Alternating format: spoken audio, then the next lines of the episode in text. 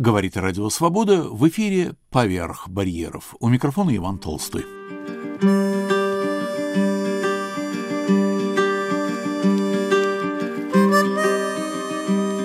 Воспоминания о непрочитанном. Новая глава мемуаров московского писателя, историка, переводчика Александра Горянина. Читает автор.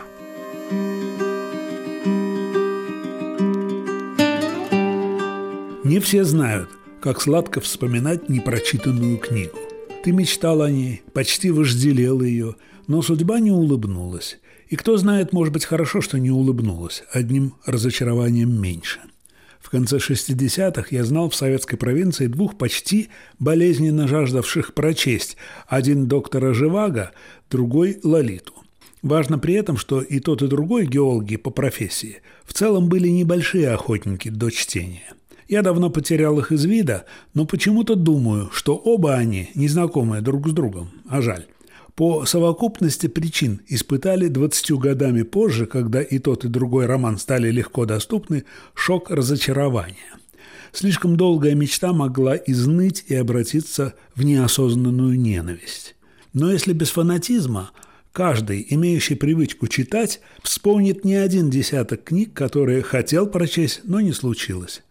Знаю, где взять, до руки не доходят. Наслышан, но не попадается. А эта повесть просто ненаходима. Мелькнула в каком-то журнале в перестройку. Сколько было о ней разговоров тогда. Но валом валили другие, автор вскоре умер, об отдельном издании никто не похлопотал. И где сейчас тот журнал? Вот выложит кто-нибудь в сеть, обязательно прочту. Правда, всегда есть страх повторить печальный опыт, когда тебе с разных сторон нахваливали некий роман, мол, прочтя его, нельзя остаться прежним, он переворачивает все наши представления о человеке и человечестве. Ты, облизываясь, суешь его в чемодан, это я описываю свой случай, и раскрываешь уже где-то на юге, и свирепеешь. Автор пошел в писатели явно потому, что в школе имел пятерки за сочинение. В том же духе и продолжает. Существительные строго после прилагательных, обычно двух. Всякое шевеление сюжета заботливо мотивировано. Герои не молчуны. Сперва один говорит полстраницы, потом другой отвечает столько же. Выкинуть бы сразу эту книжонку, но нет, чужая. Возил весь отпуск и даже еще разок раскрыл. Между банальностями не просунуть лезвие.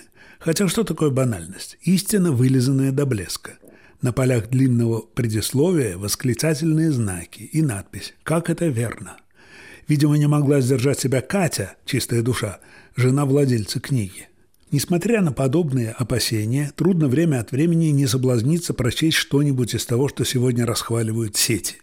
Но чаще я обращаюсь к тому отцеженному временем виртуальному перечню непрочтенных, но желанных книг, которые наверняка есть в голове у каждого читателя. Расскажу о своем. Выстраивать какую-то иерархию нет смысла, буду вытаскивать первые попавшиеся билетики. Давно положил себя прочесть «Волшебную гору» Томаса Манна. И не потому, что этот роман давно уже часть мирового культурного контекста. Сам по себе это не довод. Упомянутый контекст заполнен тысячами великих романов, симфоний и сооружений, но «Волшебную гору» я включил в свою дезидерату после предельно восторженных отзывов двух равно уважаемых мною и во всех смыслах предельно разных людей. Обобщая их слова, содержание романа мне представляется таким.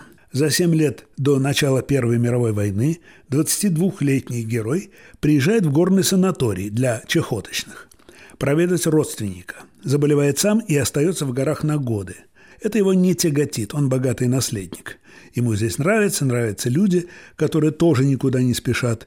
Герой погружается в их споры о пользе и вреде прогресса, по очереди соглашается то с одной, то с другой стороной. Читатель чувствует себя участником обсуждения главных загадок бытия. Время утрачивает свое значение, годы текут незаметно. Пациенты сменяют друг друга, герой переживает безответную любовь, изучает медицину, психоанализ, музыку, но вдруг все ломается. Появляется новая пациентка, умеющая читать мысли и вызывать духов. Она устраивает спиритические сеансы, после которых все начинают ссориться со всеми. Ссоры разгораются, и по всей Европе вспыхивает мировая война. Герой, его зовут Ганс, уезжает в родной Гамбург, чтобы надеть шинель и отправиться на фронт. Такой пересказ не сильно побуждает раскрыть увесистый том. Но человек, с которым я совпадаю по множеству позиций, говорит, что ежегодно по весне перечитывает «Волшебную гору», чтобы вновь ощутить блаженство, а также чтобы постичь то, что вообще непостижимо – природу времени. Мол, героям Томаса Манна это удалось. И добавляет, что книга – единственная в своем роде – высокий интеллектуальный пир. Уже больше 20 лет меня соблазняет роман Бориса Житкова «Виктор Вавич», Автор, что называется, надежный, обожаемый с детства. Прежде всего за пружинный стиль. Но кто еще, даже в его новаторские времена, начал бы повесть так? Обмотали весла тряпьем, чтобы не стукнуло, не брякнуло дерево, и водой сверху полили, чтобы не скрипнуло проклятое. Это первая фраза повести «Черные паруса» о похождениях запорожца Грицков в плену у пиратов. Другие авторы сразу пояснили бы, кто обмотал и полил, зачем – а Житков спокоен, абзац другой, и читатель сам все прекрасно поймет. Зато все в движении с первого мига. Приятель, помню, возразил, не скажи. Ни один Житков тогда так писал. И прислал пример. У капитана Круга были брови. Первое предложение рассказа Евгения Замятина детское. Отвечаю, не зачет. Фраза чудная, но врыта в землю. Некий бравастый капитан имеет фамилию Круг. Замятин великолепен, но мы ведь о движении – не удержался и добавил «И найди у Замятина что-то равное пяти житковским словам из тех же черных парусов». Турок глянул, как ломом ткнул. Судьба умело готовила Житкова и к морю, и к писательству. Он родился в Новгороде в семье учителя математики, чей родной брат, адмирал Александр Житков, был героем Синопа и Севастополя. Из былинного, но сухопутного города семья вскоре переезжает в Одессу, где ныне, замечу, в скобках есть улица Бориса Житкова. Здесь же, после гимназии, Борис поступил в университет. В 1905 году он, 23-летний, состоял в отряде студентов-добровольцев, защищавшем еврейский квартал от погромов. Перевозил на крошечном паруснике в Одессу из Румынии оружие для баррикадных боев. После университета кем он только не был но всегда связан с морем, а в 1912-м даже участвовал в кругосветном плавании. Затем окончил Петроградский политех, получил диплом судостроителя, работал на верфях Архангельска и Николаева, служил в морской авиации. После победы большевиков какое-то время был инженером в Одесском порту, но через три года переехал в Петроград, чтобы стать писателем. Житков был из бывалых людей и описывал, что бывало – и оно часто связано с морем. Правда, в главной его книге, романе «Виктор Вавич», море, как меня заверили, не задействовано совсем. Судьба книги необычна. Весной 1941 года был отправлен под нож ее уже готовый тираж 10 тысяч экземпляров в твердом переплете по 568 страниц увеличенного формата, а это около 5 тонн только бумаги, и не по решению ЦК ВКПБ, не по указанию главлита, то есть цензуры, а на основании отзыва доноса важного советского писателя Фадеева. Житков до этого не дожил, умер тремя годами раньше. Уцелел, вопреки легенде, не единственный экземпляр – уцелело несколько, очередной недавно всплыл на книжном аукционе, но до читателя роман дошел лишь на последнем вздохе XX века и сразу был признан одним из главных упущенных произведений русской литературы этого самого века. Андрей Битов предрек, правда, что именно поэтому роман станет, может быть, лишь темой диссертации и никогда уже не займет своего места, то есть места в актуальном литературном потоке – так оно и вышло, хотя похвал книги было много. По словам Лидии Жуковской, Виктор Вавич – один из самых сильных романов до Солженицынского периода. Может быть, самый сильный. Процитирую Авдотью Смирнову. Роман масштаба Живаго, но лучше, много лучше. Книга оправдания интеллигенции, так непростительно заигравшаяся в революцию. По словам критика Шубинского, роман Житкова превосходный, последний русский роман. Правда, назвал он его последним 20 лет назад. То, что автор видит в событиях 1905 года не героическую битву пролетариата, а громадное бедствие, согласно, кажется, все рецензенты. Кроме Олега Юрьева, заявившего, что Вавич – образец социалистического модернизма, попытка предложить совершенно партийно-ортодоксальное представление о России, о революции, вообще о мире – но средствами символистской прозы. Прочтя такое, я наугад раскрыл роман Житкова «Он у меня лежит наготове» и попал на такую фразу. Виктор наморщил лоб, чтобы думать. То есть роман зарезали за партийно-ортодоксальное представление о революции? После такого закрута интриги отступать некуда, буду читать. Одно из моих ранних библиофильских недоумений таково. Мне лет 12, и наша соседка по двору, жена полковника медицинской службы Вера Ивановна Стром, благородно дает мне на прочтение 700-страничного Дон Кихота с рисунками Доре, а перед тем давала «Жизнь животных» Брема. С трудом осилив хитроумного Идальга, я заношу книгу доброй полковницы и вижу у нее на столе невзрачную книгу в мягкой обложке Глеб Алексеев – «Подземная Москва». Наверняка она о московском метро, им гордится вся советская страна. Я решил, что книжку Вера Ивановна приготовила для меня и придумал сказать, что я ее уже читал, но из вежливости решил сперва взять в руки. Но вечно рассеянная Вера Ивановна, словно очнувшись, сказала «Ах, нет-нет», и быстро убрала ее в стол. Мне вряд ли бы запомнился этот маленький эпизод, если бы не пустяковое совпадение – Глебом Алексеевым звали мальчика из соседнего двора, причем я долго считал, что Глеб – это детское имя. Когда вырастет, его будут звать иначе. Прошли годы, и мой одноклассник Боря М., ставший студентом Бауманки, рассказал, что никак не хотел на каникулы возвращаться в Ташкент, потому что ищет с друзьями в Москве клад Ивана Грозного. Есть книга «Подземная Москва», вышла до революции. Царское правительство сразу ее изъяло – а у однокурсника она есть, и там все описано. Автор не Глеб Алексеев, спросил я. С чего ты взял? Недоуменно уставился на меня Борис. Об этом разговора не было. Там сейчас сносят собачью площадку. Это такое место в начале Арбата. Ну, ты не знаешь. Вот-вот начнут копать котлованы, а тут меня предки затребовали.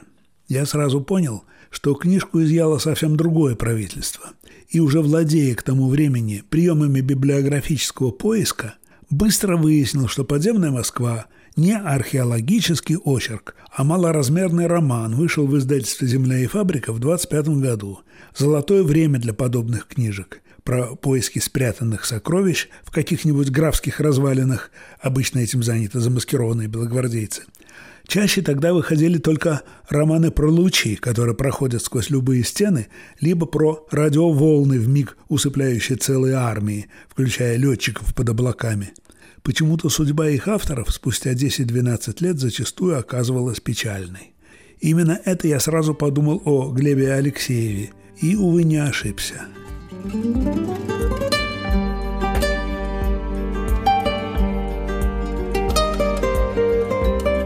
На волнах Радио Свобода в программе «Поверх барьеров» вы слушаете новую главу мемуаров московского писателя, историка, переводчика Александра Горянина. Воспоминания о непрочитанном. У микрофона автор.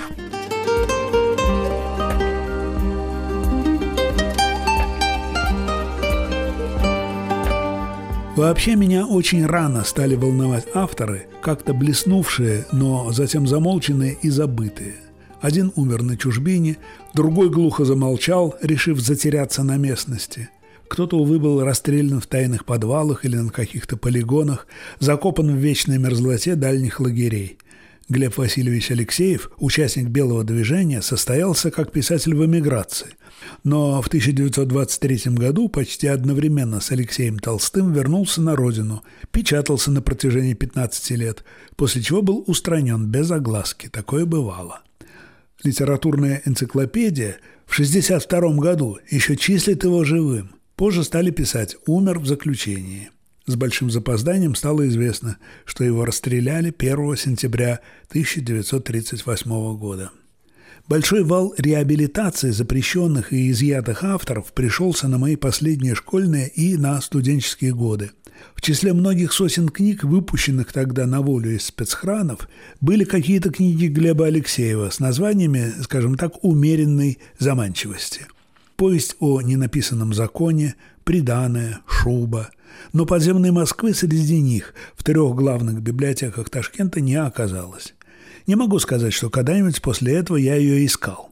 Но встреться она мне не упустил бы – И вдруг кудесник Яндекс сообщает, что подземная Москва переиздана в новые времена как минимум дважды.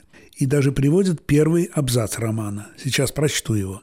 Он удивительно перекликается с зачином романа Леонида Леонова «Вор» в версии 27 года. Никто ни у кого не списывал. Это заразительные интонации тех лет, стилевая конвергенция.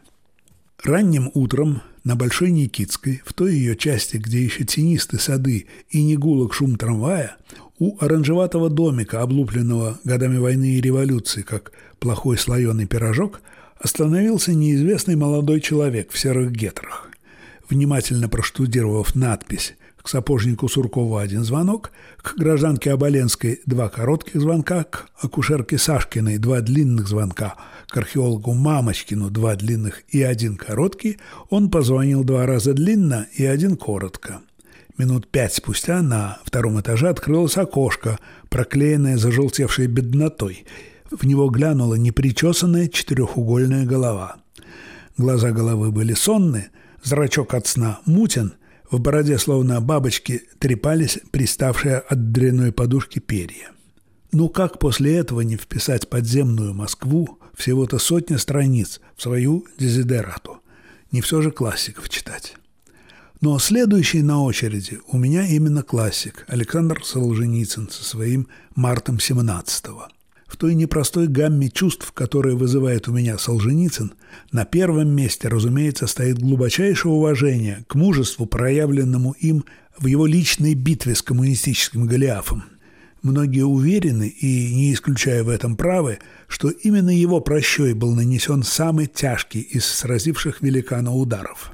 Однако писательская отвага Солженицына настолько безгранична, что он готов дать и дает уверенный ответ – едва ли не на любой вопрос отечественной истории, общественного развития, межнациональных и международных отношений в XX веке, опираясь порой лишь на свое нравственное чутье, а оно может подводить в случаях неполного владения предметом. Вся эпопея «Красное колесо» – это более шести тысяч страниц. Читать ее целиком я пока не замахиваюсь. Думаю, это простительно – из людей лично мне известных лишь один достоверно одолел ее от начала до конца. Это мой друг и соавтор Дмитрий Ягодинцев. С другой стороны, не знаю, кажется, никого, кто точно не прочел бы хотя бы одну из частей «Колеса». Первый том эпопеи, роман «Август 14 я прочел в начале 70-х, еще до высылки Солженицына из СССР. Перепечатанные, как полагалось тогда, на папиросной бумаге. Доставшаяся мне копия оказалась столь тонкой, что приходилось подкладывать белый лист. Зато за счет этой тонкости машинка Эрика брала чуть ли не восемь копий за раз. Рассказывали, что больше не вылезало уже никак, хоть плачь. Сразу был виден блестящий уровень машинистки. Ни одной ошибки, опечатки, пропущенной буквы, плохо понятого слова. Смотри, какие отступы, какие абзацы, положение текста на странице, говорил мой холостой приятель Вадим, щедро судивший мне август на целую неделю. Если она молодая, я готов сразу на ней жениться. Перепечатка была сделана самого первого издания, вышедшего в парижском издательстве «Имка Пресс». Роман Солженицына, уже Нобелевского лауреата, но не антисталинский, а о Первой мировой, почему-то сильно смутил советский официоз. Были колебания – Секретарь Союза писателей Константин Симонов настаивал на издании романа в СССР, но ЦК решил от большого ума дать отпор. Помню появление минимум двух многословнейших газетных подвалов с разоблачениями, развенчаниями и с историческими опровержениями. Помню возмущенные письма трудящихся в поддержку этих опровержений. В доинтернетный век вести о крамольных книгах расходились тоже достаточно быстро – но в процессе передачи искажались с размахом, недоступным современному воображению. Тем более, что обсуждать такого рода материи по телефону было тогда, скажем так, не принято. Чтобы запутать публику, уже наслышанную, что речь в таинственной книге идет о военных событиях в августе 1914 года, неспешные советские издатели с удивительным проворством организовали перевод и публикацию книги Барбары Такман «Августовские пушки» о начале Первой мировой. А журнал «Новый мир», изрядно помучившись, стиснул сочтенный сперва сомнительным, но затем прогремевший роман Владимира Богомолова, изменив название. У автора были варианты «чрезвычайный розыск», «момент истины», «убиты при задержании», какие-то еще.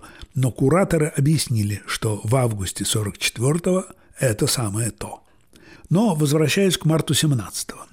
Этот узел самый большой в цикле, описывает события трех с небольшим недель между 23 февраля и 18 марта 17 года, переломивших весь ход мировой истории. Самое поразительное, что русская монархия была опрокинута усилиями всего нескольких человек, более или менее ярких, но не исполинов. Усилиями, казалось бы, обреченными на провал. Но Добавились снежные заносы, добавились две-три случайности, и великая держава упала, словно поскользнувшись на банановой корке. Заговорщики из прогрессивного блока и военно-промышленного комитета были уверены, что стоит избавиться от монарха, как все очень быстро станет очень хорошо. В считанные дни, увидев, что натворили, главные участники заговора до конца жизни скромно отрицали свою причастность, либо высказывались уклончиво и туманно. Историк Павел Спиваковский подчеркивает, февральская революция описывается Солженицыным буквально по часам, а иногда и по минутам. Такого подробного воссоздания этого события нет на сегодняшний день ни в одном историческом труде. Конец цитаты. Именно это и побуждает меня погрузиться в март 17-го. Изящный четырехтомник, изданный в 86 году на кремоватой рисовой бумаге, уже ждет меня – Каждый томик в гибком калинкоровом переплете, скругленные углы. В Советский Союз легко провозился в кармане. Это недавний подарок мне от Гали, вдовы Александра Шлепянова. Я о нем уже не раз рассказывал у этого микрофона. Саша когда-то носился с идеей экранизации именно Марта. События 24 революционных дней здесь рассказаны на 2800 страницах. Читая по 117 страниц в день, есть возможность прожить этот роковой отрезок как раз за 24 дня, почти в режиме реального времени. Согласно многим свидетельствам, Солженицын работал со всеми доступными источниками, включая воспоминания, которые с неизбежностью бывают догружены домыслами и всегда избирательны, включая работы историков с неизбежностью доктринально мотивированных. Как он с этим справлялся – я очень надеюсь не встретить у Солженицына цитат о зловещей деятельности англичан, которые плели интриги против России, своей же союзницы, и даже строили планы ее послевоенного расчленения. Ныне подобного добра в сети хоть половником черпай. С другой стороны, когда Никита Струва пишет «ни на одной фактической ошибке Солженицына не поймали, сколько не пробовали ловить», это означает, что Александр Исаевич не допустил искажений источников, на которые ссылается.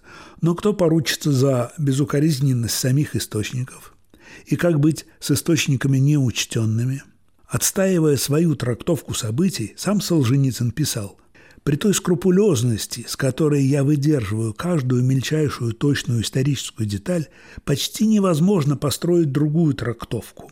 Место для фантазии будет только тогда – если факты расположены редко, между ними пустые пространства. Конец цитаты. Кто-то, особенно любитель детективов, найдет уязвимость и этой логики. Но Солженицын не зря ведет именно расследование. Уповаю на то, что беспримерная погруженность в атмосферу изучаемого времени позволила автору марта 17 отсеивать небезукоризненное, добираться до подоплеки тех роковых дней. По современному календарю они начались именно в марте, 8 марта, что соответствовало в ушедшей России 23 февраля. Начались с шествия женщин-работниц по Невскому, впервые решивших отметить женский день массовой демонстрации, переросшей затем в уличные беспорядки. Читая ее описание, понимая, что сегодня это назвали бы флешмобом. Мне уже не терпится узнать, что Солженицын рассказывает про этот день и узнать, упоминает ли он о том, что указ об ответственном правительстве, или, как чаще говорили тогда, ответственном министерстве, о котором так давно и страстно грезила вся либеральная Россия, уже подписанный императором, лежал в столе у недавно назначенного министра юстиции Добровольского и ждал обнародования на Пасху 2 апреля. И как он рассказывает про 26 февраля, момент заминки событий у точки невозврата – Вечером этого дня Керенский даже воскликнул «Революция провалилась». Но предательство в учебной команде запасного батальона Волынского полка обрушило замершую было лавину. Трудно избавиться от вопроса. Не застрели унтер-офицер Тимофей Кирпичников штабс-капитана Ивана Лашкевича в спину. Буча пошла бы на убыль, и мир избежал бы самых чудовищных увечий в своей истории.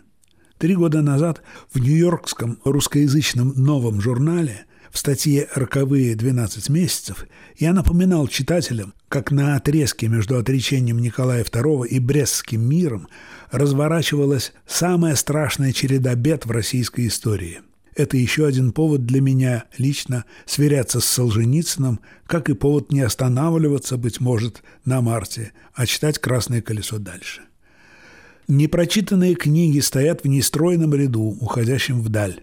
Некоторых от души жаль, им просто не повезло. Они в высшей степени заслуживают быть прочитанными тобой, мной, молодой парой, снявшей квартиру прямо над нами, другом детства, уехавшим в Америку и не вынурнувшим в одноклассниках РУ. Но у всех есть шанс, пока земля еще вертится. По крайней мере, так нас уверяли то ли Франсуа Вийон, то ли Булата Куджава.